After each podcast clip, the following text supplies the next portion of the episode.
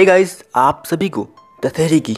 ढेर सारी शुभकामनाएं वैसे जब मैं वॉइस रिकॉर्डिंग कर रहा हूँ तब दशहरा तो नहीं है लेकिन जब ये अपलोड होगा तब दशहरा होगा एंड अगर आपने इसको दशहरा के बाद सुना तो कोई बात नहीं ऑब्वियसली बात है आज की सारी बातें भगवान वगैरह के पर ही होने वाली हैं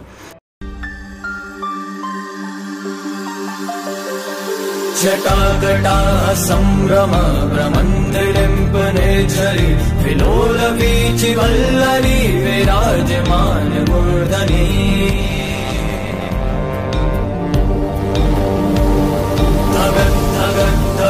ज्वलल्ललाट पट्ट पावके किशोर चंद्र शेखरे रति प्रतीक्षण और हाँ भाई चेयर कर दिया करो यार तुम लोग चेयर नहीं करते हो अरे भाई भाई समझ के बोल रहा हूँ यार बुरा लगता है भाई आप लोग भी जानते हो तो उम्मीद करते हैं कि आप लोग शेयर करोगे खैर इसको शुरू करने से पहले मैं एक और बात कंफर्म कर दूं कि ये मेरी कहानी नहीं है मैं एक बार एक संत के यहाँ प्रवचन सुन रहा था एंड उस प्रवचन में उन्होंने मुझे ये कहानी सुनाई थी तो मैं वही कहानी को सुना रहा हूँ अपने अंदाज में राम रावण का युद्ध चल रहा था एंड रावण आज बहुत खुश था उसे पूरा विश्वास था कि आज उसकी जीत तय है क्यों अभी पता चल जाएगा आपको उसके सिपाही आते हैं सर झुकाए हुए और वो लोग बहुत परेशान थे लेकिन रावण बहुत खुश था वो उसे लगा था कि कोई अच्छी खुशखबरी मिलने वाली होगी खुशखबरी अच्छी क्यों होगी देखो रावण के पास हज़ार सैनिकों की एक ऐसी फ़ौज थी जो कभी ना थकेगी जो ना कभी मरेगी मतलब कि एक अमर सेना अब उन्हीं के बढ़ोते उसने सोचा कि मैं जीत सकता हूँ क्योंकि वही सीधी सी बात है उन सैनिकों को कोई मार तो सकता नहीं है और बाई चांस अगर हनुमान जी उसमें उलझ गए तो हनुमान जी उसी मुलझे रहेंगे एंड हमारा काम बन जाएगा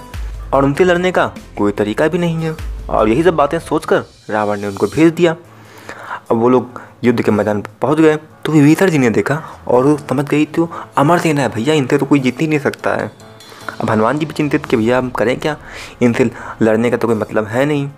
खैर हनुमान जी की पूछ वाला जुगाड़ा काम आया हनुमान जी ने क्या किया अपनी पूछ को लंबा किया एंड उन हजारों सैनिकों को अपनी पूछ में बांध लिया एंड उनको अंतरिक्ष में फेंक दिया अब सीधी सी बात है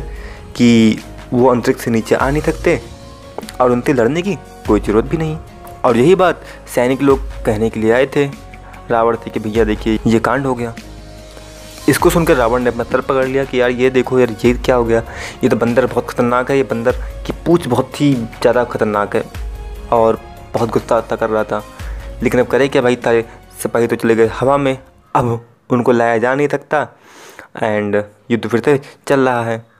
खैर अब मुद्दे की बात यह है अगर हम हनुमान जी की कथाओं पर जाएं तो हम एक बात देखेंगे कि कि हनुमान जी को वरदान था कि वो जितनी चाहें उतनी ऊर्जा अपने अंदर ला सकते हैं इन शॉर्ट हनुमान जी की स्ट्रेंथ की अपर लिमिट नहीं थी वो जितनी चाहें उतनी एनर्जी ला सकते हैं लेकिन वो हर बार अपनी स्ट्रेंथ यानी ताकत का यूज नहीं करते थे अक्सर वो अपने दिमाग का भी यूज़ करते थे और जहाँ ताकत वहाँ ताकत जहाँ दिमाग वहाँ दिमाग लाइक दैट डैट हम सभी के लाइफ में बहुत सारी प्रॉब्लम्स होती हैं और हम सभी के पास बहुत सारे सलूशंस भी होते हैं लेकिन हर एक सलूशन हर एक प्रॉब्लम को सॉल्व नहीं कर सकता है खैर ये गलती हम में तो बहुत सारे लोग करते हैं कि हम लोग मेहनत करते हैं हम लोग काम करते हैं बस करते रहते हैं क्यों क्योंकि भाई हम लोग को ये नहीं पता होता कि कहाँ क्या यूज़ करना है कहाँ पर ताकत यूज़ करनी है कहाँ दिमाग यूज़ करना है हम लोग ये जानते नहीं है या कहूँ ये पता करने की कोशिश भी नहीं करते एंड इसी की वजह से हम लोग बस मेहनत करते रह जाते हैं और हम सोचते हैं कि हमें रिज़ल्ट क्यों नहीं मिल रहा है वो रिज़ल्ट इसलिए नहीं मिल रहा है क्योंकि भाई जहाँ पर जो लगाना चाहिए था वहाँ वो लगाते नहीं हो आप और जो लगाते हो उसकी ज़रूरत नहीं होती है हुँ? हम्म? तो मैं उम्मीद करता हूँ कि आप इसका मतलब समझ गए होंगे और प्लीज़ शेयर कर देना क्योंकि बुरा लगता है भाई आप लोग भी जानते हो Okay guys, that's all for today and be until next time.